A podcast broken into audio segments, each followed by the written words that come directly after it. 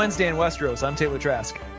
And I'm Todd A. And it is yet another week. Episode four has just finished. We're recording this on a Tuesday, so it's been a few days. Um, but yeah, we got bumped, but to make up for it, I watched the episode three times. Three times. Oh wow.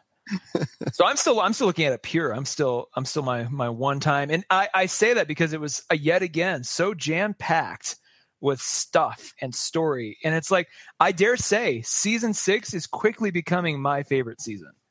If if they keep this up. Well, I mean, probably because of uh, some slow seasons before that. So um, I, that'll be a good thing to keep in mind as this progresses. Like, where are they? I don't know. That's what we're doing every week. What, where are they delivering where they didn't deliver last year? I mean, we beat it to death a little bit, but do you think do you think this is the result of not having to be tied to the books so specifically? I, I really wonder. Um, you know, there's there's a great theory uh, that someone I assume on the Storm of Spoilers podcast brought up uh, because they literally talk about everything. So that's where I just nick all my great ideas. Um, and I, I think it was there that they put forth the theory that the show and George Martin had an agreement, mm-hmm. which was basically like, we're going to kill Jon Snow and tell everyone he's dead. And then George, you get to decide how to bring him back because when they were probably producing that that uh, season, you know, supposedly Martin was completing that book, mm-hmm which then we only found out after the season was over that not only had he not completed it, then he missed his deadline for getting it out before the next season, and then he's missed all deadlines for this year. So I really like that idea that like they maybe they maybe that was sort of their intention was like we're gonna catch up to you and we're gonna put it the ball in your court, and then he just dropped it. Well, you could also make the argument. I mean, I agree with all that too, but you could also make the argument we're just in the natural story arc itself. We are we have to ramp up to get to the end, and this is the part of that ramp up. You know, yeah. You could argue, and I've seen people say, yeah, season five was kind of a letdown, but in the grand scheme of things, it was that pause before it really heats up. You know, if you look at any movie or any, you know, before you get to the third act, there's always that sort of boring, meddling sort of part in the second act that sort of pulls you down a little bit or just gets gets a little bit slow for whatever reason. And then maybe that's what season five is. Maybe it'll just be this from here on out from a story standpoint. Well, and then on the other hand, I don't, you know, I, it's hard for me having read the books to complain because if season five was truly book four and five compressed, mm-hmm. thank God. yeah. Yeah. like get it over with because um, those books were just tortuous. So, yeah. yeah. Uh, it, it, you know, I, am happy with the, the, way things are. Um, it's funny because I wonder if I, am just throwing that out because I wonder as the season progresses and as we get into next year, if we're going to think, gosh, the things that we loved about it in the first three seasons aren't in it anymore. I think, um, I, but I don't. I disagree. I think in and this this episode four was a great example. There were so many shout outs and little visual cues and even character moments from seasons one through three that that were just packed throughout. I mean, right off the bat, the biggest scene, all the feels, all the feels. Todd, Sansa, Sansa and Jon finally reunite, and you know we knew it was coming. I honestly was a little surprised they showed they they made it to the wall that fast um, yet again, it's here's how little I trust the show is that I didn't know it was coming. Wow, I just didn't. I just didn't even trust it. I when they when we saw that preview of the the gates opening uh, last week, and mm. uh, Sansa and Brienne and Podrick were on their horses there. I thought, ah, oh, shit, they're going to be like the Umbers castle or something. the Umbers are going to take them prisoner, and then for the yeah. rest of this season, they're going to be with them. I just did not trust them to to put them together, and certainly not so fast. So that was that would have been season five Game of Thrones, but this is the all new, all improved Game of Thrones, where things happen right. quickly and with effort and and with because it's just yeah, it, if this was last season, it's one more thing that would have been drugged out, drug out for five episodes. Oh, they're headed to the wall. They get stuck. They get stopped by this random you know roving gang of thieves that we has no barrier like but no, there's like they're there here because we don't we don't need like we need story to happen. Again, my chief right. complaint in our sort of preview of season six was stuff needs to happen. Stuff needs to we need to move people to where they need to be quickly. Yeah. And that seems to be where their where their heads are at. So I'm so grateful for it. And I this the way they, that scene was played out, where you know it opens on Edd and Jon talking mm-hmm. about Jon leaving, and then it's like just as you're thinking like, oh man, we got like five minutes of conversation about being part of the Night's Watch. There's the horn and it smash cut, gates opening. yeah, yeah. so that was amazing. Like that was just such a cool.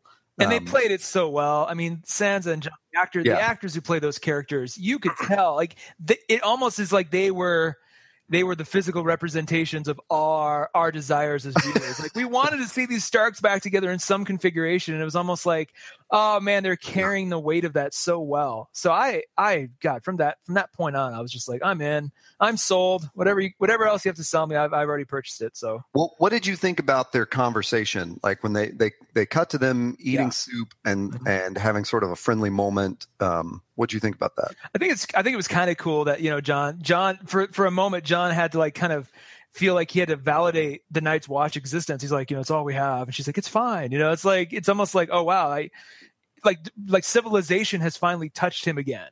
You know, so and think about that. That's the first time he has seen anybody that wasn't right. a wildling, White Walker, or Night's Watchman since he got there. Um, not counting Tyrion, which was more of a random. I mean, he that was kind of right early on. So Jon's been at the wall for what four or five years in Showtime, yeah. um, or story of the Showtime, and has not seen Civilization. So all of a sudden, here here's somebody who's his sister, so he wants to show hospitality to, but just somebody who is not of this miserable world. You know, yeah. Who's, I, I, oh, I take it back, Stannis, but Stannis is almost, you know, he represented battle and you know dreary right, sort right. of stuff too. So there, there was just that connection to his past and his family and yeah. the way things used to be. I mean, they're talking about old Nan and stuff like that. Yeah, I, yeah. I guess I in that moment, I it was one of those moments that you get a lot in in TV or or movies where I'm going.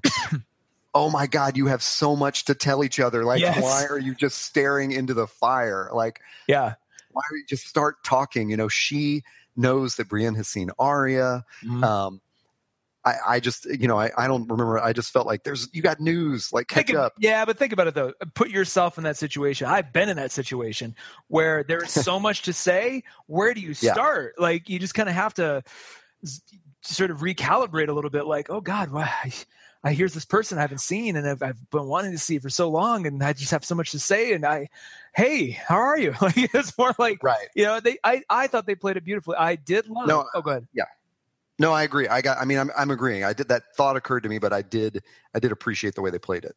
Um, I love exactly the right. fact that it's almost kind. We for so many seasons now we've seen Jon Snow, man in charge, man who knows what to do, man with a mission, and in that scene it was almost the reverse where Sansa was like the one in charge, and Jon was just kind of like, okay, I guess. Yeah. Like it seems like Jon's rebirth has been a almost dare I say like a, a clean slate wipe of his character. Like it's like he he's come back and he's almost reset to where he was in season one, where he just isn't sure about what to do or who he is or what's going on. And so it was kind of cool to see Sansa be like, all right, here's the deal. Here's what we're going to do. And, uh, you know, if you don't want to do this, then I'm going to do it anyway. So, uh, you know, this is. Yeah, she's mentioning taking back Winterfell when it's just the two of them. And so yeah. then they have that dinner later and you know she brings it up again and i mean she's obviously the take taking like that role is sort of moving from from his hands to hers so it was the first time i'd ever in this entire show where i've ever seen sansa be truly be her father's daughter you know truly be right. her mother's daughter like she embodied both ned yeah. and Catelyn so well right then and there and she was i mean she was talking to one of her her family but just it it was the first time and maybe you know, we've talked about this before too. Maybe all the bullcrap she's had to go through to get here was worth it to have these satisfying moments where she has truly grown as a character. Um, you could argue maybe not. Maybe she could have done it without all the, you know, the craziness. But you know, at the same time, feels like at least at least they're paying that off a little bit now, and hopefully moving forward. Yeah, they, they've they've got a lot to pay back. So yeah, hopefully they're going to do it. I mean, I you know when, when I originally made these notes, uh, I think during my second viewing, um, I I made a note like, did you catch that meaningful look from Brienne to Tormund right as she, they rode in? And then of course I've seen Twitter light up with that. So yeah, I so I did not notice. I I noticed the Tormund to Brienne look. Um, well, that's what I meant. Yeah, because I, I mean, her she just kind of looked like she's like, oh god, like like I don't. Where am I? I don't want any part of this. I do think those two characters. It's fun that those two characters would be put in a position where they have to at least befriend each other. You know. Um, I mean, the big giant babies they could make. Oh God! But it's and, and maybe you know it, it, it would be kind of fun. I, I, hope they don't waste a lot of time on like uh you know on Brienne Brienne Tormund shipping.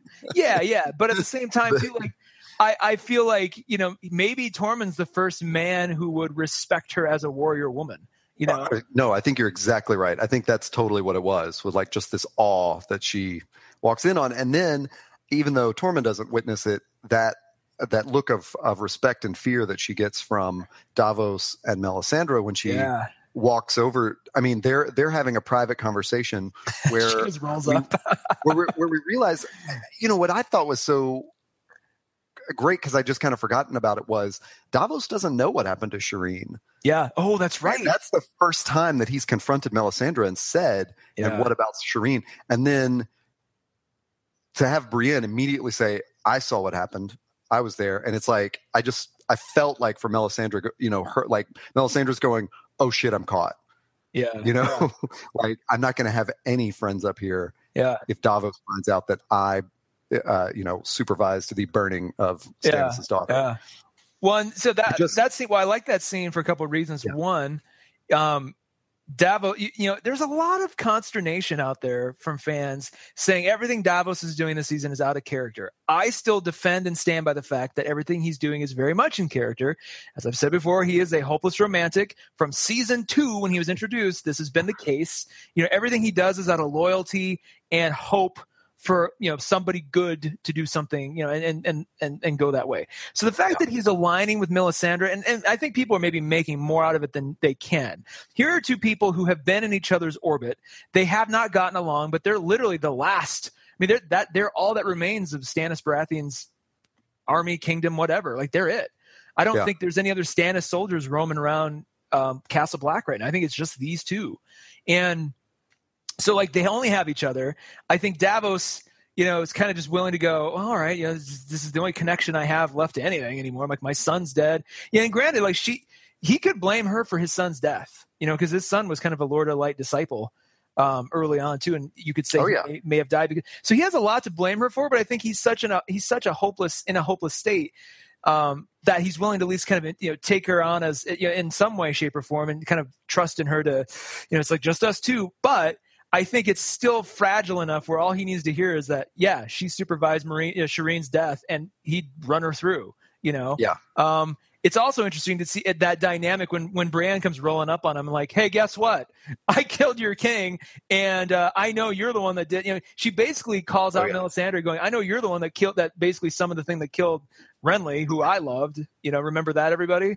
And then looked at Davos, going, "Yeah, and I killed your king." And I just it seemed like there was some tension in Davos, like, "Oh, shoot, should I should I be avenging him now?" Like it, it was kind of interesting. Yeah. Like you know, Brienne killed Stannis because Stannis basically killed, you know, it, it indirectly killed Renly. So, you know, she had to avenge her king. Now Davos basically has the same opportunity for Stannis. Does he take it?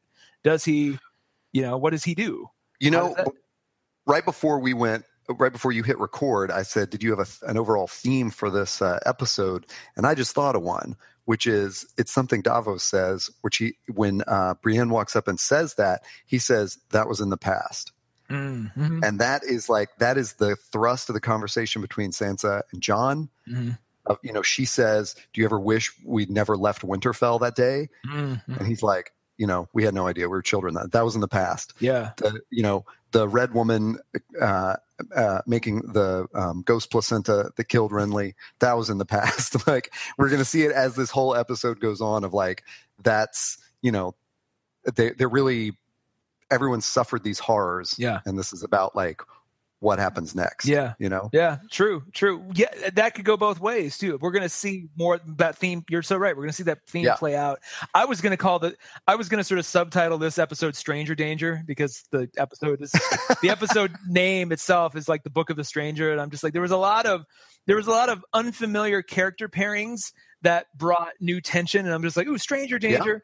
Yeah. Um, but I like yours better. I like the, uh, you know, that was in the past a little bit more. well, I love that you say the unexpected character pairings because I think that's sort of what one of the letdowns of last season was that we saw those things, you know, like, and even in season four, I guess, when we saw Littlefinger and um, Sansa at the Vale, it was like, oh, we're getting these interesting pairings of people that like, you know, maybe they're going to grow into their power in this way or whatever. You know, Arya and the Hound and whatever, and um, and then it just didn't really get fulfilled last year. Yeah, yeah. Cool to see that. I mean, Brienne and Pod, of course, that was a that was a hit. But um, Yeah, so we're well, we're going to stay. We're to keep our conversation at like one one location in Yes. this episode. So, uh, so we're going to skip to that part that happens later in the episode, which is they're back at Castle Black. They're all sitting down to dinner, um, and Jon receives a letter Yes. from Ramsay, Yep. uh, which is not, uh, you know, as far as I know, that's not the pink letter that's in the books. Let's describe um, the pink letter for those who haven't read the books. Uh, I I didn't do any homework on this, and I don't remember exactly what it was. But uh, as I recall from years past, when I looked into it, there's like a there's a letter that uh, Ramsay sends, and uh, it's believed that he's saying eh, that he's sort of reporting on Winterfell and Stannis' fate and that that war thing. Um, and Why is it called so the pink letter? Is it on like Pink Panther stationery or what's the? Yep, it's on like their you know pink, their pink stationery. so yeah, it's a pink. It's a pink letter. The Bolton, the Bolton family stationery. Yeah, our, our it is. Pink. I mean, man, it's made got, with uh, blood or something. Yeah. we've got the uh, pink stationery to make up for it. You know, we like to we like to sort of you know show that we're we're we're feminine too. We we we believe in the in the women before we rape them and kill them, and you know. Anyway, Yeah. Yeah. So Um, this is not the pink letter. All that to be said, because uh, yeah, I had to. I quickly Googled the pink letter, to make- sure I was right. But yeah, that's where he's Ramsay is claiming that Stannis is dead and, and that he uh, destroyed him, but nobody really knows because the way that those books ended, Stannis is still yeah, alive. I see. Well, I mean, all it's going to take is Brienne to roll in and go, "Nope, I killed him." I'm surprised she didn't just enter the scene to Exactly. then being like, "Oh, I killed him." Yeah, well, nothing happens like that in the is- books. Ma, my oath She's been she's like across the sea getting her ass kicked by somebody else. in the books. Yeah. Wow. She's not anywhere near I'm, I'm just going to go. Castle Black. I'm just going gonna say. I mean, you can love the books all you want, but I would hate if that was the story situation because she needs to be. Her story is so aggravating in the books. Oh, I'm, it's it's fit. It's she is exactly where she needs to be in the show. She's with Yeah. Sansa. They're at Castle Black. I also, by the way, and I know we'll talk more about the the, the conversation in a second, but I kind of like the fact we're seeing these. Like, I, I mean, imagine seeing Jon, Sansa, Brienne, Pod, Tormund, Davos all ride into battle basically on the same side with whoever else is with you know. Uh, whatever army they've assembled at that point, like what a stellar lineup, you know. Like if we're if we're picking teams, if this is like Game of Thrones high school kickball or something, like what a cool team they've they've kind of haphazardly put together. Right. Hopefully, it can stay together. That's the question: Will it or will it? Well, Well, so back to Ramsay. So the note that he sends in the show. This is one of the parts that I have like, I had a problem with because it just doesn't make any sense to me.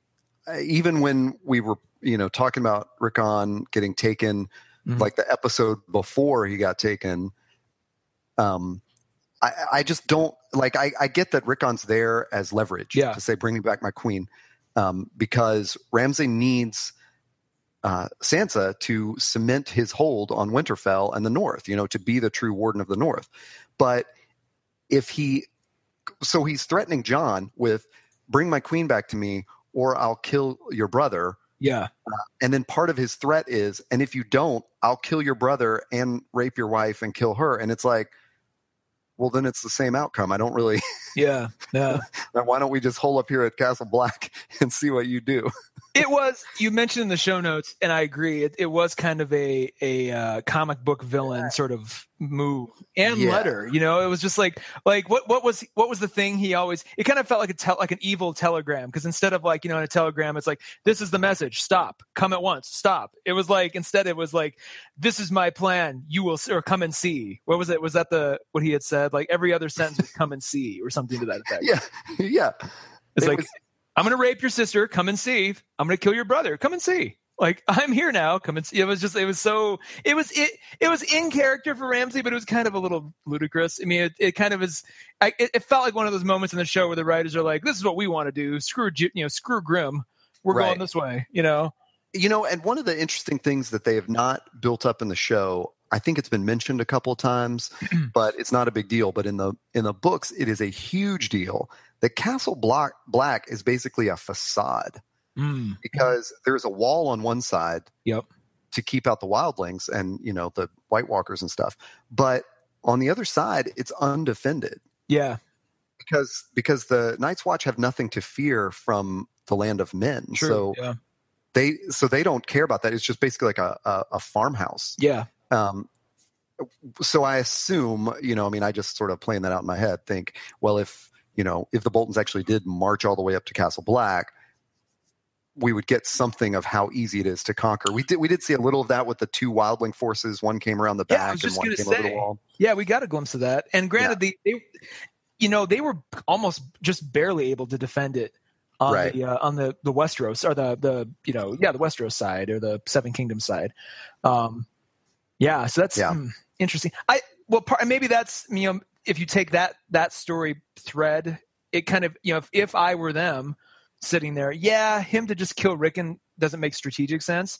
Yeah, you know him to come up there and easily take take them out and, and have his way that's kind of scary because like well shit we almost got overwhelmed by just the wildlings. Imagine an organized army you know Well- this way who who is used to living and fighting in the north it's it's one of those things to me like just you know playing it out again like in my head of like you know if if i were sort of writing that i'd think well this is one of those perfect opportunities of of jon to sort of fake them out Yeah. you know and make it look like some big army is coming down but uh which is exactly what robb did in an earlier battle was he sent this huge um like flank of of men to fight the lannisters but then he took a little tiny group around back and killed them or something yeah Maybe- maybe that's just in the books um uh, or maybe I got that vi- maybe I got that wrong. I think he sent a small flank out, and the Lannisters like pile on like crazy, but the majority of his army is elsewhere. Yeah. Um, so, especially where Ramsay has killed Roose, and sort of the strategist is gone from House Bolton. It's this is the absolutely the right time for Jon to be a strategist and say we're outnumbered. They've got a, you know a stronger castle uh, that they can defend. We don't have a castle we can defend. Here's how we're going to get them. You know, we're Well, going I to sneak around Moat Cailin or whatever, and that's fall to, whatever. that's gonna fall to sansa i think we got i think Right. at this point and I, what was interesting is that we didn't see an exchange where jon's like yeah i got killed. Like i don't think i don't know if sansa is aware of that yet.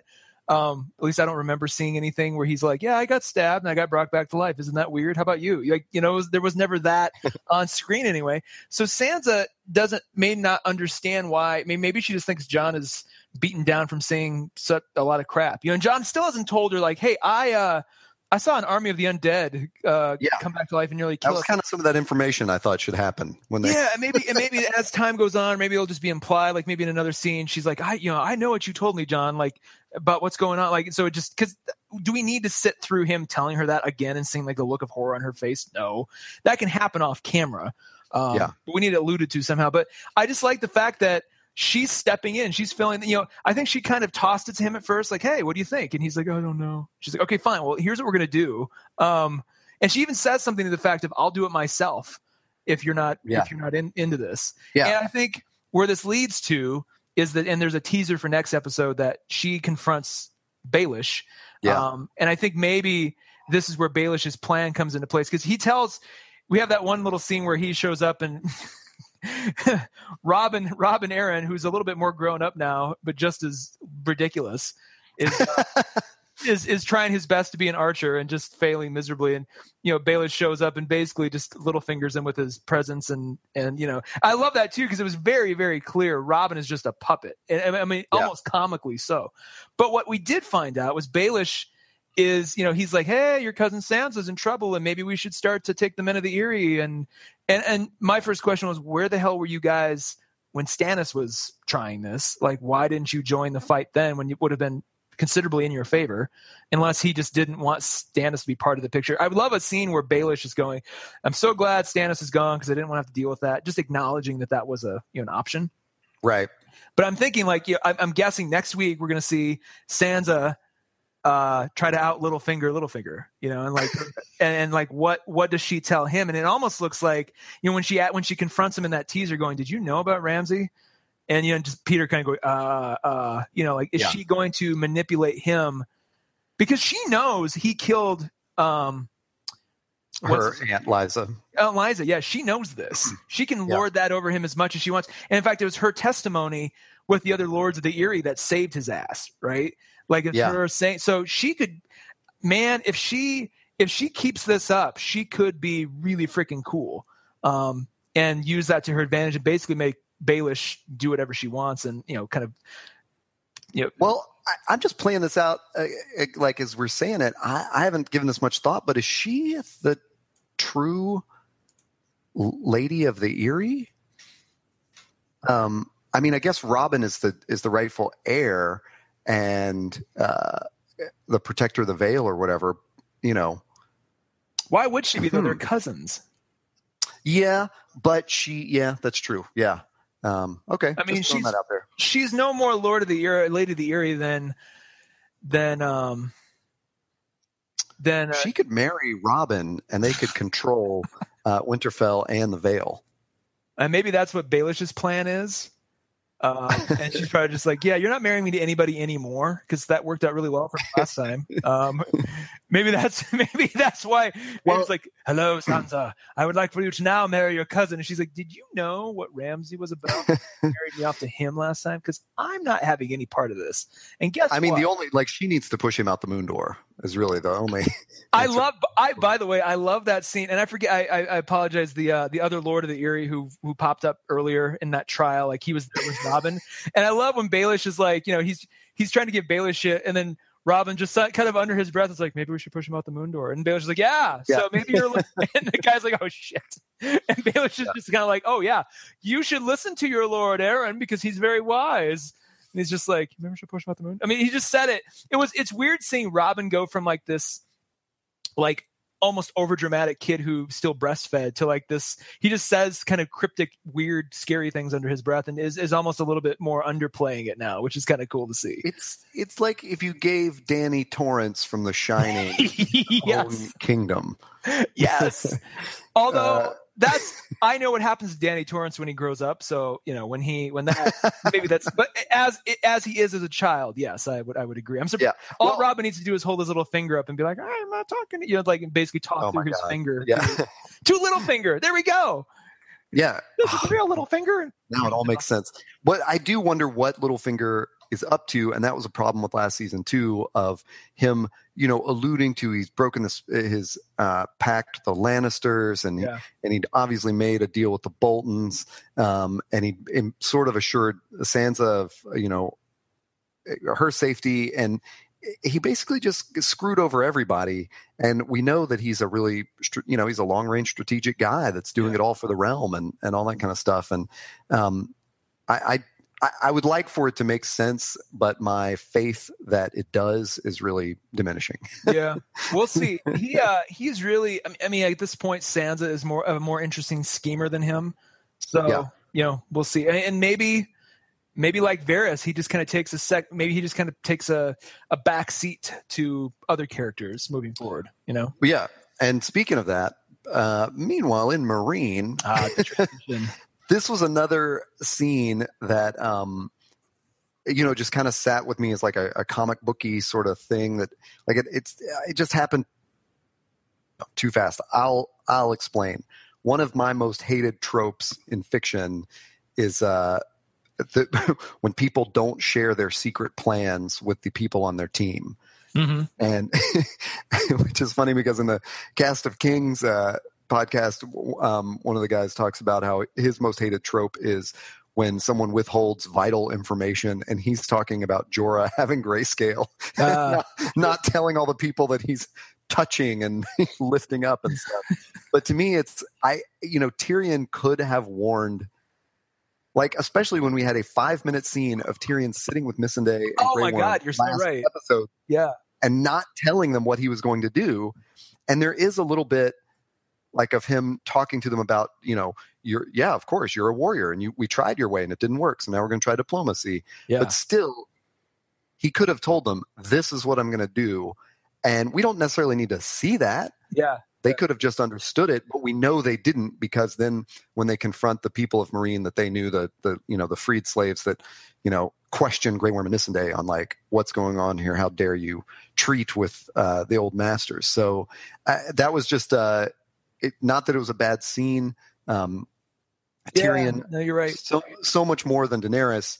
Tyrion understands um, that awful, awful choice. Uh, you know, of look, we can we can uh, prosecute a war or we can try to end slavery. I think Tyrion, but we can't do both right greatest now. weakness that it's it's stunning he hasn't gotten he hasn't gotten over yet is his inability to trust the right people or the inability his because keep in mind other than and i i'm gonna I, I feel terrible what the hell is his former bff's name um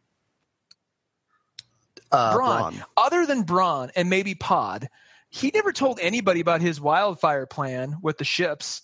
And I understand a little why he didn't want Joffrey to mess it up, but like, you know, that could have he could have easily that could have been stifled easily. Like, there's a lot of things that he did in season two, and it's on like a lot of the reason Tywin was able to kind of shut him up is because a lot nobody really knew whose do you know whose know. plans were in, in in place. So you'd think he would have been like, okay, I'm going to involve more people. I'm going to like make sure they know I'm I'm in, you know I'm the, the source of credit for all this stuff, but then they'll they'll ha- I'll have buy-in from them, so he doesn't get screwed over again. And here he is back in Meereen, basically running around doing secret things that are against, honestly, a little against his his self interest because he has no reason. He has no reason not to trust Missandei and Grey Worm Yeah. um you know they haven't given it's not like and, and he knows that they're slaves so you think he would have been like hey I'm, here's what i'm about to do. Yeah. it could have easily backfired in his face. They could have easily burst Right. out in that meeting and be like we're not going to be part of this and, and storm out and then he he doesn't have leverage anymore with the the slave master. So it was a Yeah. weird calculation on his part and you're so right. That whole scene where they're like what should we talk about? I don't know. Like we sat there for five minutes they literally said that out loud like they could have been talking about this like hey here's my plan while we're waiting. Um what do you Well, guys it's a- think It's another of those uh, comic book like you know sort of tropes where the hero goes, "Follow me. I've got a plan." Yeah. And I'm always like, no, tell me what your plan is because I too am an autonomous human being. and I'm not Oh. just going to run into your stupid fucking plan if I don't know what it is. Well, like, or in the case of like Davos, it's like you get you give birth to a smoke placenta, and it's just like, oh God, I didn't want any part of this plan at all. Like it's just you know, Yeah. Fuck this plan. yeah, yeah, yeah. No, I, I totally agree. I do you think? I mean, it's weird. Give again, given everything he has learned and everything you know, what he's done as a character, it's weird he would just trust the slavers in any way. You know, and Yeah. Missandei and, and Grey Worm like spoke to that. They're like, yeah, you can say all the things you want to them. They're going to betray you at every turn. Like, Yeah. why would he not know that? Why would Varys not be like, hey, man, you, I- Why wasn't Varys in that scene? That was going to be one of my questions. he was in the he, he well maybe because he maybe he stayed behind to talk to the the slave because they you know they left he's the sitting there. yeah they left the the the hookers to come in to you know to please them but then Varys kind of hung back probably is like hey I'll be the you know I'll be your diplomat while he's away or you know some such thing I don't I don't know Right. it's just weird that Varys was so oddly silent Yeah. um I don't think he spoke one word the entire episode No, I don't think so. Um, I, I got nothing else to add to that scene. That's all I Yeah, wanted to let's say. move We can along. let's jump to King's Landing. yeah a lot of cool stuff going on here which is the first time I've said that in a while um Because honestly, the King's Landing stuff has been really just like I, I, it's I said been it. so boring Yeah. that I was I was also very surprised by a couple of events that happened. But what's going on that's kind of cool now is that it it and we've kind of got glimpses of this before, but it turned it's starting to look like the High Sparrow is the craftiest one of all because it seems Oh yeah, like definitely. everything going on, everything that Cersei is planning, everything the high you know everything we saw was an indirect result of the High Sparrow influencing and meddling, and I think what they're doing. What the High Council is, you know, tr- you know, Cersei comes in with Jaime and goes, "Hey, we need to actually work together here. Um, we're gonna bring in the army and like do- I, I think that's exactly what he wants i you know i think the high sparrow is way i think he dresses in the whole like i'm a pauper i'm a simple man i'm a you know i think he does that to throw people off you know i think Oh. he Yeah. And I was going to say when he gives that speech to Margaery and he tells his whole background, yeah um, we we just talked about this on our our Batman Superman podcast. It it had like to me, it just had echoes of uh, Heath Ledger's Joker, where he would repeatedly tell Oh, yeah. different stories about how he got his scars. Oh my And I god. like, I think the High Septon is full of shit right here. Yeah, yeah. He Made up this crazy story. Wouldn't it be amazing if like there was a cut scene of him sitting down with Tommen going, I never used to I wasn't always like this, you know. At one point Yeah. I was a farmer and I used to like and he gives like a different story. Yeah. Well, because he Oh, starts yeah. telling the story, and Margaery's like, "Yeah, this is the Book of the Stranger. I know it." Yeah. And yeah. then he's like, "Well, except I was going to a feast, and yeah. It he does seem a changes it around a little bit." Is there Um, so yeah, he's definitely the most manipulative, um, and I wouldn't put it past him that he's. I mean, he's. I, I think he is. Whatever it is, he has been trying to uh, provoke. You know, the Lannisters and the Tyrells. Well, and they you have to you have to consider the fact that he kind of installed himself pretty damn quick.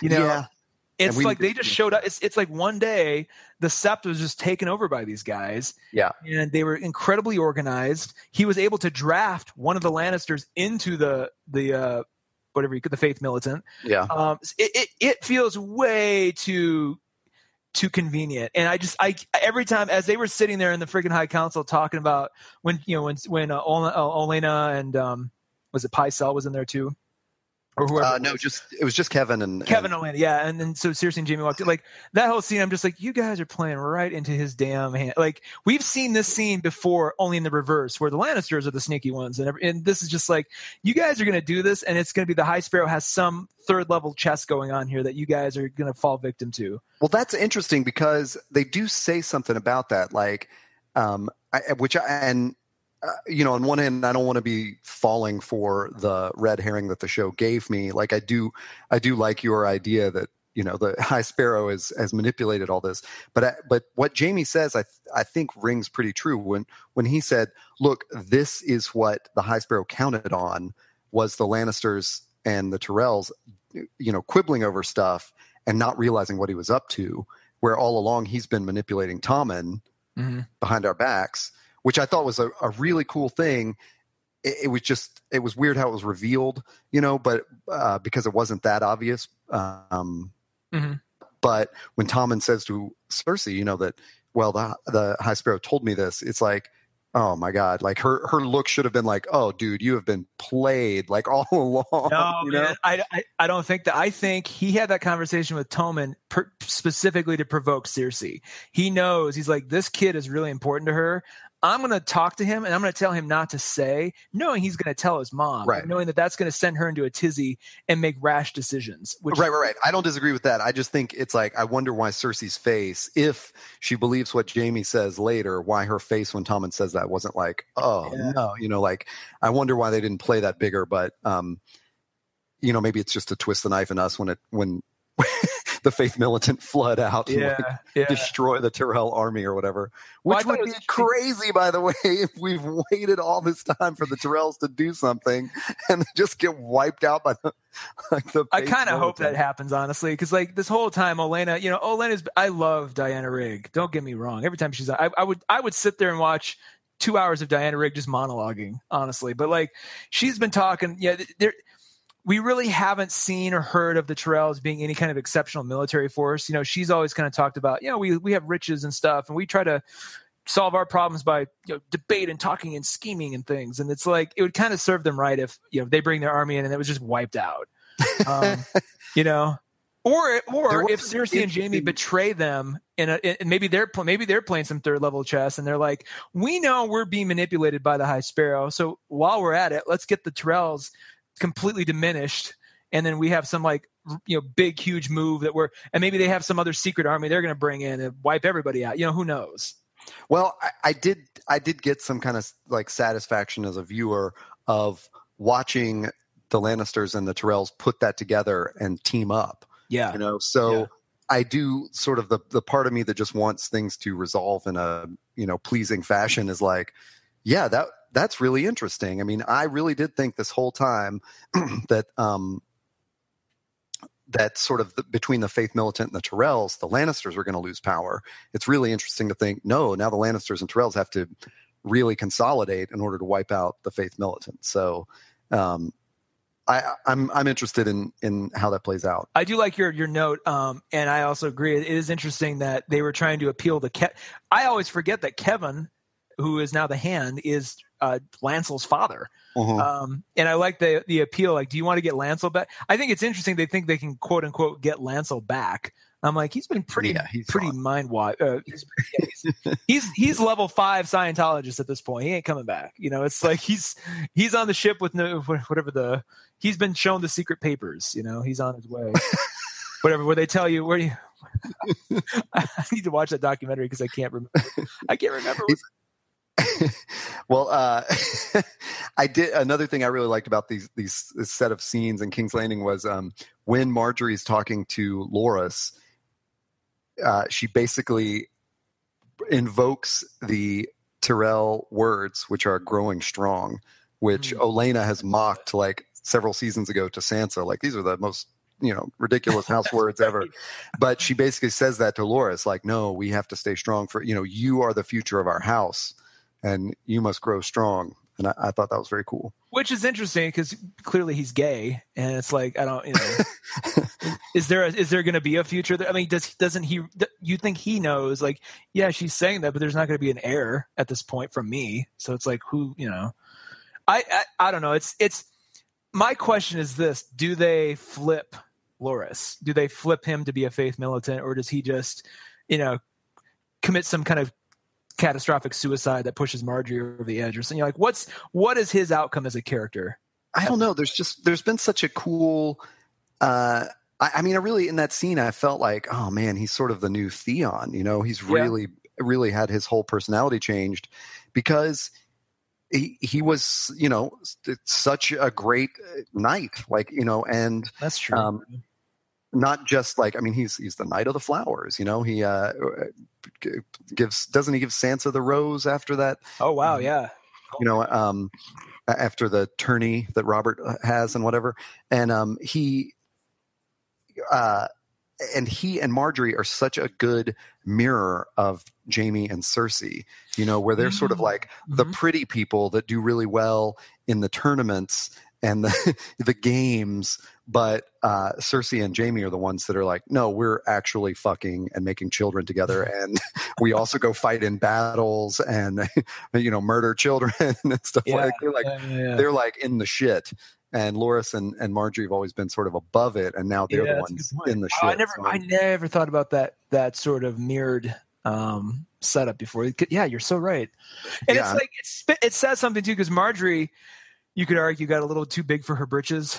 Um, Yeah. of, like she thought she was, you know, she, she thought she was more skilled as as a, as a schemer or chess player than she was, and Cersei kind of knocked. The whole reason Margaery is in in the sept is because of Cersei, and then Cersei just overplayed her hand um, in doing that.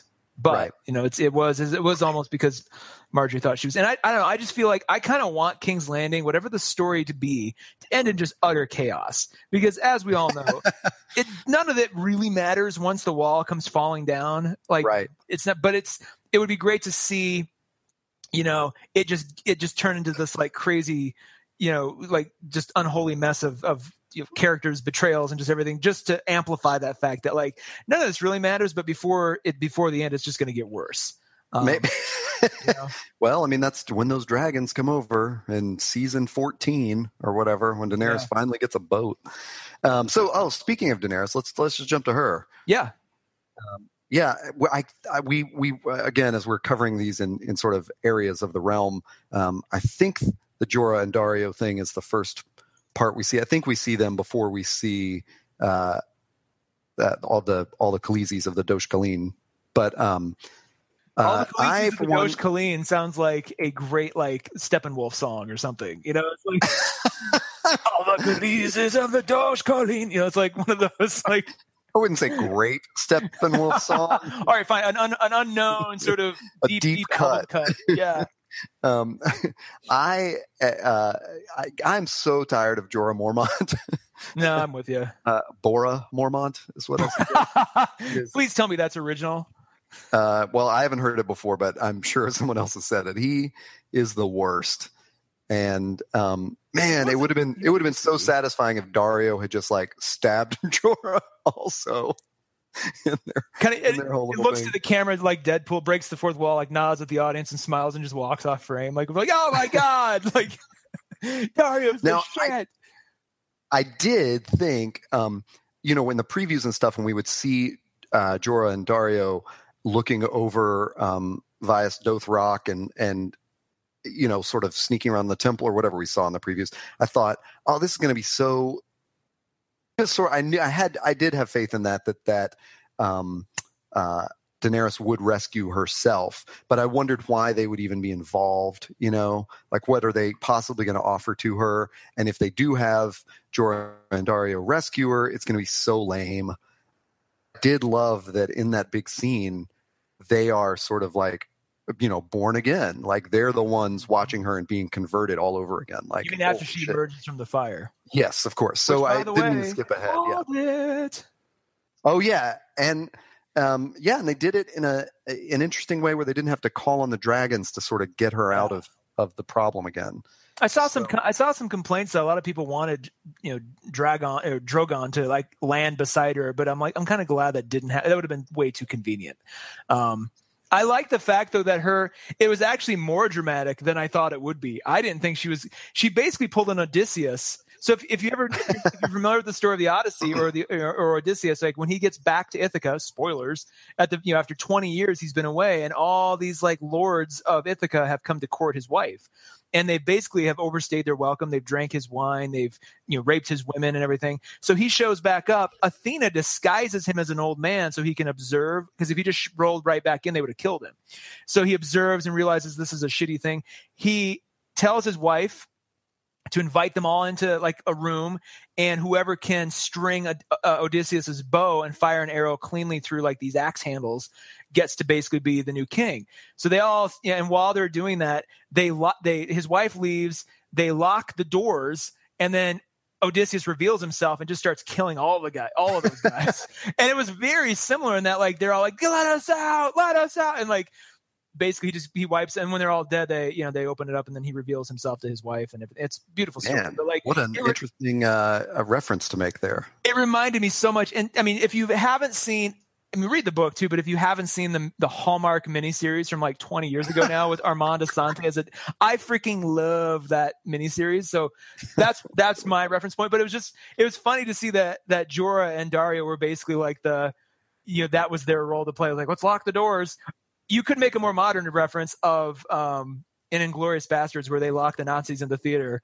While well, you know, and that that must have been it, right? I mean, there, there must have been some scene we didn't see where Jorah and Daario and you know, and that um, other Khaleesi, it's like, you know, had a plan.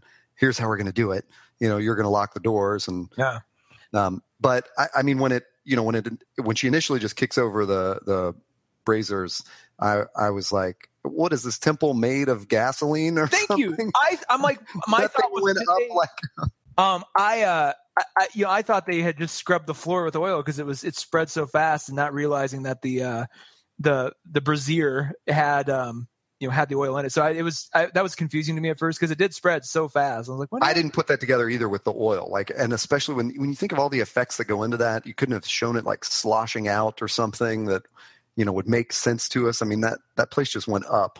Like I'm gonna I'm gonna I, I need to retract. I mean, yes, the the Odyssey is a good reference point, but Inglourious Basterds is a better one because when right. she when that I mean uh, what we needed was Sam uh, Sam Jackson being like being like the oil in a brazier spreads tw- you know ten times faster than regular oil, and and Daenerys had four braziers full, you know, or some such thing like he does in Inglourious Basterds, where he's talking about the acetate film. You know, the acetate film burns 10 times faster. And Shoshana has over 10 boxes full, you know, like one of those things. It was, uh, yeah, it was, it was really, I mean, I'm so glad, A, we got this out of the way by episode four, thank God, because they could have, again, if this was last season, they would have stretched this to the very end. Yeah. They'd been like, Jesus. And I'm, I'm glad that she, she's like, I've done this before. Um, which by the way answers that question of can she only do it once? Clearly she's just immune to fire for, for good. Um, right. as you alluded to before too.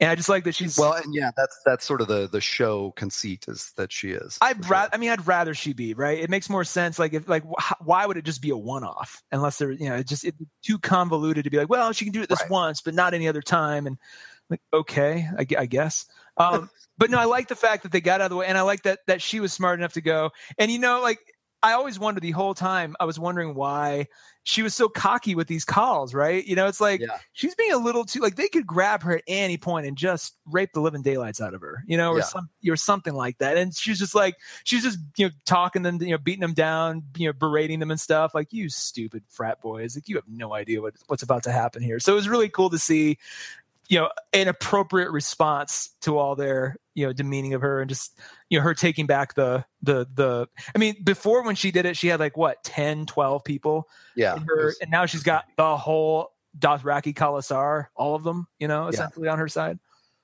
Yeah but you know in the bigger picture are we right back where we started? Yeah just bigger. I mean i get that it's more yeah. and um and i do you know, I do get there's a, um, and even though I, I cite um, the Storm of Spoilers and Cast of Kings, I really uh, I haven't listened to it since the beginning of the uh, season. Not that you shouldn't, because they're great, and if you want to listen to a bunch of stuff, do. But just because we're, um, I don't want to sort of put their thoughts in my head too much. So most, you know, when I cite them, it's from things I remember from three, four weeks ago. But I do know that they have been uh, pushing this idea that you know given george martin's original book notes and stuff the idea was sort of every book would be five years later. Mm. and wow. so this whole thing got stretched out because instead of aging people by half a decade he decided to age them by like you know six weeks or whatever.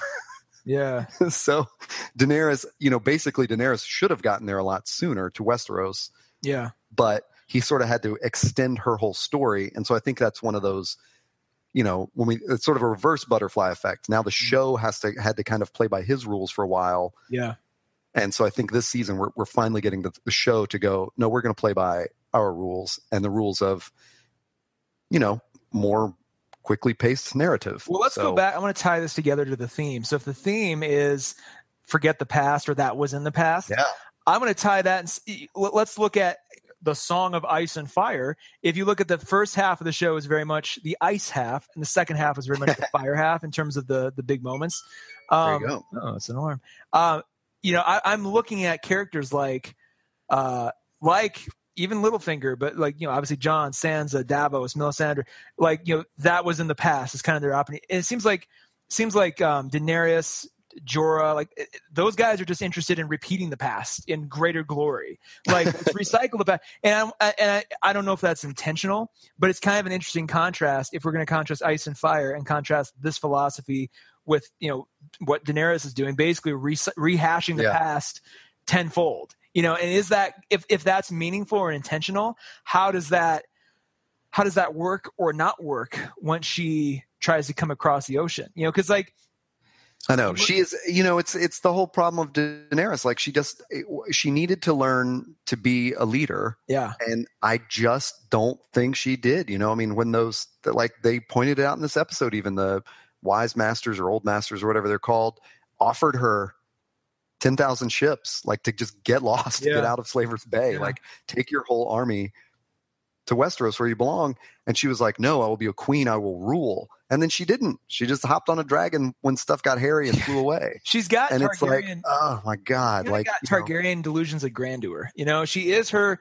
She is Definitely. the Mad King's daughter, isn't she? Yeah, yeah, yeah. She because she was it was her uh, granddaughter. No, because it was Aegon. Aegon's not her dad. I thought it was Aegon's her older brother. Viserys is her middle brother, and then she's the youngest. Am I miss? Am I missing this completely? Hmm. Um, yeah, I, am I'll look it up because I thought because Aerys was the Mad King, and because that way, if if Tyrion should happen to be, God forbid, Tyrion should happen to be Aerys' bastard son, that would make he and Daenerys' sister, brother and sister, wouldn't it? Unless, am I completely missing this? Yeah, you're right. No, she is the daughter of the Mad King. That's right. okay. Yeah, so I kind of like that. There's a little of that. I mean, she, yeah, she's got pure motives and everything, but I like that there's a little bit of this, like, you know, power lust and just kind of a not not an unhinged quality, but just sort of a you know she's not. I look at her and I look at Sansa, and I feel like Sansa, as a as a character evolution, is a way more put together. Yeah. Um, and Daenerys just kind of, you know, she has a lot of kick ass moments, but I think she gets so caught up in those that she doesn't know how to put two and two together, you know? And see, and, and the way I just keep reading it is that that's part of that is just the show's fault that they keep showing her in this way like we're supposed to be on her side. And I've just felt like from the beginning, like, but she sucks. Mm-hmm. I'm not on her side. She's not growing or changing or learning anything. I mean, you know that's that's just been my frustration all along is is more of the way it's presented to us like i mean even in the scene where she lecture these khals on what a great queen she will be and you know she's the one that deserves to lead all these people. Really? Why? Because you're Yeah. unburnable? I mean every time you lead people you ruin cities and fuck things up. You know, that's a great, that's a great point. the khals are actually successful. They've built a city you know? They go conquer lands and stuff like that uh, I and- love the fact that one of them, by the way, like IO9 was referring to the lead khal because I don't think he was given a name other than uh, uh, they just keep referring to him as Khal Brogo. So it's just like they just like Khal Brogo and his bro and his bro uh, Yeah. his bro harem are. Uh, I are did see them referred to as the Broth Rocky. Broth Rocky. Yeah, yeah, yeah. It's uh I don't know. I just and, and I did kind of like that they they referred and I need to go back to season one to see if this is true. But apparently I didn't realize her wedding to Khal Drogo was in that same temple. She's like, and this was the spot where he Right. said and, and- but you're right. Like she was like going on. She's like, "Yeah, Khal Drogo said that my stallion was going to mount the world," and they're like, "Yeah, so what? Like, what happened to him, and what happened Yeah, I to you?" mean, it's like, Rocky are seriously practical people. yeah, You know, they don't. They it, uh, they they just want you know grass for their horses and and to ride around killing people and you know having sex with the others and that's sort of like they're pretty simple about it. You know, she Yeah. has she's the one with the ridiculous ideas. I'm going to return to this land that I never grew up in. yeah, yeah. you know, and be the queen of it. I mean, that's crazy. Yeah, Um, you know just- what? You're so right. Like there is like I I was on Team Daenerys and I still sort of am, but the more the more you chip away at her mystique, the more yeah, you know what? It is kind of bullshit. Like she doesn't. It's cool that she's got, and I guess I think I am I'm captivated and taken by all her kick-ass moments. It makes me go, yeah, more of this. But then when you sit down and actually actually think, and going even going even back to Yeah. um who was the uh the King's Guard who defected and went over to be her um her uh Barris Barristan, and right? Selmy, yeah. So even him, when he's like, you know, because he's kind of other than Jorah, he's the first person to really sign up for the cause and be like, oh, I'm going to protect Yeah. you. And you even think back then and go, well, why? Like, yeah, she's the rightful heiress, but other than that, like, is there really any reason to to want that to happen? You know, it's like maybe he was just thinking, maybe he was like thinking, oh yeah, in two months she'll ride her dragon back over, it'll eat Joffrey, and I'll be back back in you know King's Landing, and all this will be over. But yeah, maybe just her her hanging out in Meereen just got too uh, too long winded. Well, Um, I, I yeah, it's it's funny because just talking about it makes me like the other people a little bit better because I do see I do see like uh, you know I never thought I'd be a fan of the Dothraki, but I'm definitely making the case for the people that just get shit done, yeah, yeah, and the the khals did. You didn't like what they were doing, but they got it done, and you know same with like. Jaime, who's a King's Guard, who's broken his oath and you know is back in King's Landing, like with another king, who's you know now his son slash nephew, and uh, you know it's uh, those those people that in this world that just go g- get shit done Yeah. are are definitely preferable to the ones that you know um, have magic powers, I guess. So it, that's you know this will be interesting. here, here. Um, uh, anyway, so uh, real quick, I had I thought that um, thinking of like that that theme of you know the past is in the past. yeah, That short scene we got with Theon and Yara, I thought was yeah, just they didn't even have to say much of anything Yep. to make it known that that's exactly what Theon was saying. Was like Yep, yep. whatever you thought of me is in the past. You should rule, and let me help you. Well, I didn't realize. I don't know how he's going to help her. well, but I think he can help her because technically he is as a as a male heir, he is an ahead of her to be to be king. So if he even though he doesn't have a penis anymore and can't make kids, um, you know, I think him him basically vouching for her is a huge sort of and I don't know how a King's Moot goes. We'll find out. But maybe that's a huge sort of mark, you know, a huge like you know uh, uh, reference on a resume, if you will, for Yara. Yeah. Um, I think it's just like a big tug of war, and he's saying, "I'll be your anchor." I'm going to grab that knotted rope. rope. Is it literally a tug of war? Where no. that'd be awesome. like and you know on a little tiny island, and the loser goes into the sea. that'd be so great. They're like, "All right, everybody, let's get the rope out." And they're like, "Wait, really?" And like, "No, yeah, this is how it goes." There um, honestly I, is some goofy shit uh, like that where they're on an island or on a. Uh, a plank or a platform or something like that. But I love Yara so much, and again, the the more I love her, the more I'm like, she's probably gonna die damn it. But she uh she's so damn cool. She's like going back to your whole I want people who get things done. She's probably the queen of get things done in the show. Like, you know, she's uh and the fact that she she's now in a position to be a queen quote unquote is really cool. I was a little concerned I well not concerned. I was a little confused why she thought Theon was, you know, wanting to be maybe it was just pure coincidence. I mean, for us, it was pure coincidence as viewers. Like he just shows up. He doesn't know there's a King's Moot. Right. I think he shows up on the dock. So like, yeah, your sister is going to be in the King's Moot. He's like, oh, okay. Yeah. Um, so I, you know, for us, but I, it was just weird for her to go to to insist that he's back for that purpose. Like, well, I kind of got it because her her father, especially in that last scene that we saw with him, was just such a dick to her. Yeah. You know, and um, and so she's definitely suspicious. You know, she's the one that's that's uh, pro- proven herself, um, you know, with commanding ships and armies and and leading men and stuff like that, and and she's just never gotten any credit for it. So that's true, yeah. And and to be fair, like she went to go rescue him, and he didn't want to be rescued, so it's a little weird that he just shows up automatically. Um, I wonder what he's going to do to prove his trust, prove you know, prove her trust in him. Like, there's got to be something. He can't just say that. Like, there's got to be right. something he does where she's like, "You are my brother again." You know, like something where it really resonates. He's got to deliver something. Yeah. Uh, one more sort of real quick, uh, real quick scene was back at Winterfell. We had, yeah. uh, you know, Doctor Evil himself sitting there skinning an apple because apparently you know, they got to drive home the fact that we're the flayed men sigil. Like that's what we we we flay our fruit. Even look at this. Get and it? Then, and then yeah, get it. I'm surprised. I'm surprised he didn't look at the camera. Deadpool just like, wink. wink. Yeah, yeah, yeah. it's a little heavy-handed. Um, and then Osha rolls in, and I kind of knew as soon as she rolls in, I'm like, this ain't, this is not going to go well for you, Osha. There's no way. And I'm like, when they had her, you know, they they they motioned off camera like she's going to go for the knife. I'm like, there's no way she's going to be the one that kills Ramsay. No effing way. So it's like, well, how is how is she going to meet her grisly end? Um, and I thought it was I thought it was all appropriate. You know, him kind of stringing her along just for the hell of it, just for the sport of it. You know, I I got it, but I you know, and I you I, uh, you saw my note which I made, which was uh, I just if she had been able to just stab him, I would have thought, well, that was just too easy. but then when he was able to stab her, I was like, well, that was just too easy. it, but was I mean, it though? I mean, we, I mean, good lord, he stabbed his father that easily. It's, it's, there's precedent for it, you know, maybe he had a secret. This, I mean, that his father's knife was on his person. You know, you saw it even. I didn't, I didn't notice it, but you saw the knife.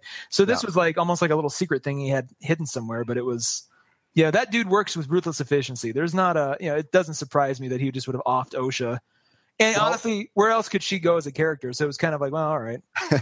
there was a great conspiracy that, as far as I know, only sort of existed uh, after the last episode where the Umbers showed up with Rickon and Osha, which was that um, the the conspiracy theory was that the Umbers aren't really helping out the Boltons mm. and that they had sort of planted, you know, they were giving them a little bit, mm-hmm. but um, this uh, redditor or whoever um, first noticed it had some great like you know breakdown of all the all the things that that show that the umbers are really playing Ramsay and you know like from the that wasn't a real wolf's head um, it was too small or something like that compared to another dire wolf's head or whatever um, I thought it was this great idea of like, yeah, this other house, you know, they got to be tough and pretend to befriend him and give him a little, but really they've just planted two spies in his house, whatever. And then, so when she died, I was like, well, so much for that conspiracy theory.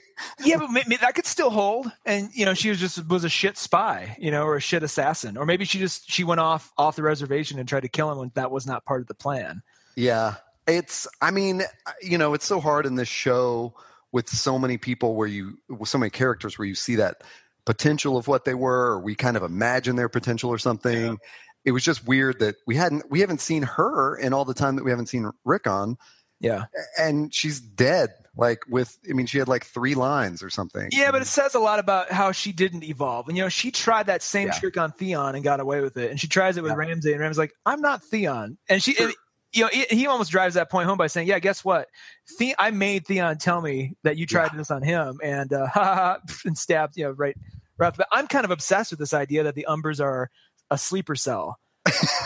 I, that's, because that's the phrase I was looking for. think about it though because like if if if sansa's plan rings true and you know they're the ones that basically you know the umbers are in winterfell and they just start you know killing car karstarks everywhere and open up the gates for for sansa's crew to roll in like that would be so cool you know? That's again it's it's it's in that round there are so many cool things i want this show to do but i'm glad they don't because it's that it's it's holding back that makes it so compelling. It's that sort of wish fulfillment but in very tiny amounts right? So yeah, th- i want to see that happen but if they don't you know they've been doing a great job this season of giving us just what we need when we need it so oh Yeah.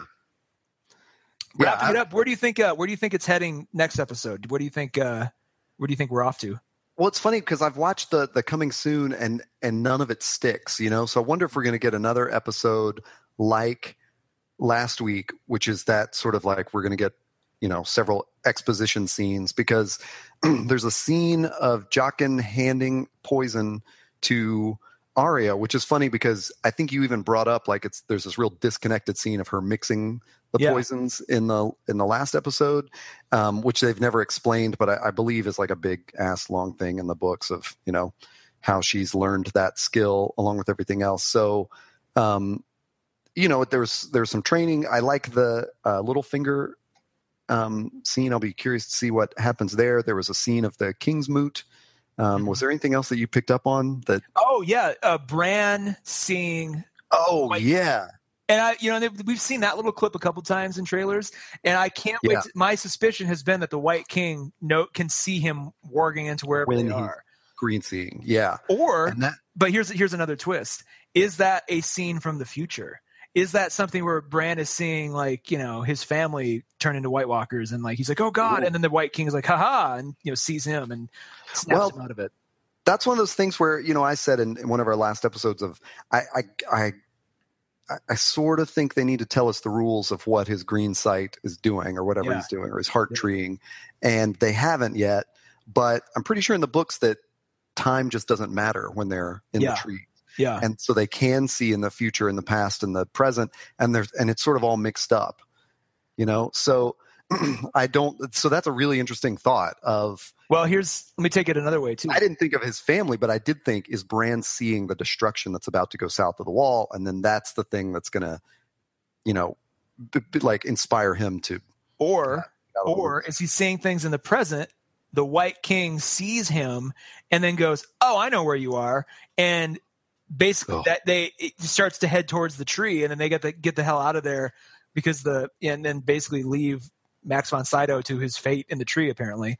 Um i wonder if that's not the case. Like if they if they've been looking for the tree for a while or if that just if if sort of him warging in that way and does he do it outside of the uh, three-eyed raven's control? Like does he do it and basically expose the right. cover? You know is that and that teaches him to basically you know he basically feels terrible because he's betrayed you know that's why max von Sydow's like be careful with this shit don't do it unless I'm here and then all of a sudden he's like yeah you can be seen by other magical things you know they can find you so i don't know Right. it'll be cool to see i, I again i'm i'm I like that thought. I think you're. I think you're dead right about that. I think that's. Um, that's going to be the part where we see Bran breaking the rules that have not really clearly been expressed. Again, yeah someone knows some information that they're not telling Bran. like Yeah. these are the rules of your secret powers. Um, so yeah, but that's that's such a good thought that that's where it happens. I do think um, I, I I do think we're going to get two big battles this season, um, or at least a fight and then a battle. One will be the Tyrells and the Faith Militant, and then the other will be what people have been calling the Battle of the Bastards, where Jon Jon's army fights Ramsay's army. yeah So I would be Pre- I'd be pretty satisfied, I think, if we get both of those things. I'm not gonna. I'm not. I. I don't think the Tyrell thing's gonna be much of a battle. I think it's gonna be Okay. more like a, you know, they bring them all in, and then just the Faith Militant slaughters them all, or or the Faith Militant. That's so funny. I mean, think about this. What if the what if this whole time because we haven't seen a lot of what the High Sparrow has been doing to the populace of King's Landing. Has he been preaching to them? Have they been? Right. How, how many people have they converted in King's Landing? That when when the uh, Tyrells roll in, it's not just the Faith Militant, but it's normal people. Um, stabbing and killing and then all of a sudden it's like clear that king's landing is very clearly the high sparrow's domain now. Like Yeah. you know what and at that point again what does that serve? Like well then somebody just has to take him out. Like what is what where does that head? I i don't know. Again all of this i'm kind of hoping for pure chaos because if there's if there's one decisive winner then you're like well, where do they go from here? And it's like if it all goes to the wall i i don't see anybody in king's landing even the even the martells um having any any influence or any any purpose at the wall other than to just you know be cannon fodder Well, we've Um, definitely, I, they've definitely exhausted our patience for the Lannisters at King's Landing. yeah I mean, nobody cares about that. You know, like in the story sense, there's the interesting stuff is no longer in King's Landing. So and is such a weak pancake that it's just like what what is he gonna he's not gonna do anything. He's clearly he's gonna die. The witch told cersei so. So it's like that's yeah, you know. I you know, and it's something I brought up uh, uh, maybe a couple different episodes. I really, I'm just so interested in how the different religions operate in the world, and so it would be really interesting to see the faith militant do something decisive that establishes them uh, literally as a violent religious power yeah. where you have sort of Bran and the Three Eyed Raven as the, you know, benign, seeing, uh, all seeing, you know, omniscient uh, religious power, and Melisandre as sort of the dark, mystical religious power. Like that's those are all interesting. And oh, in the previews, we also meet the n- next Red Woman who visits Varys Mm. and Tyrion. So that's right yeah um, I don't know much about her. I just know that that's who that that actress is. So Interesting. Well, that Yeah. being said, uh, you can find us online at toddandtaylor.com and wherever fine podcasts are downloaded or sold or how, I mean, this is free. So Yeah. wherever you want to find us, we're, we're there. Where, they, where can they find you? I am on Twitter at Hey Todd A. Where and I am on Twitter at, at, at, at taylortrask.com. Uh, no, not dot .com. Jesus. just Taylor Trask. It's just, Just at Taylor Taylor Trask. Trask. yeah. Yeah. Yeah. wow. Brain fart. But yeah, this cool and we, we so we did we'll, i'll put a quick plug in there so this is our podcast called wednesday in westeros uh, we do this it comes out every wednesday we review game of thrones but we do have another season of our, our normal podcast the todd and taylor show going on right now um, we just put up the first episode from that where we talk about batman v superman dawn of justice. Yeah. i thought it was a pretty good conversation. Yeah. i'm looking forward to talking about civil war uh, and some other things with you on that podcast. So um, awesome. Yeah check us out all of those places itunes google play soundcloud. Get to it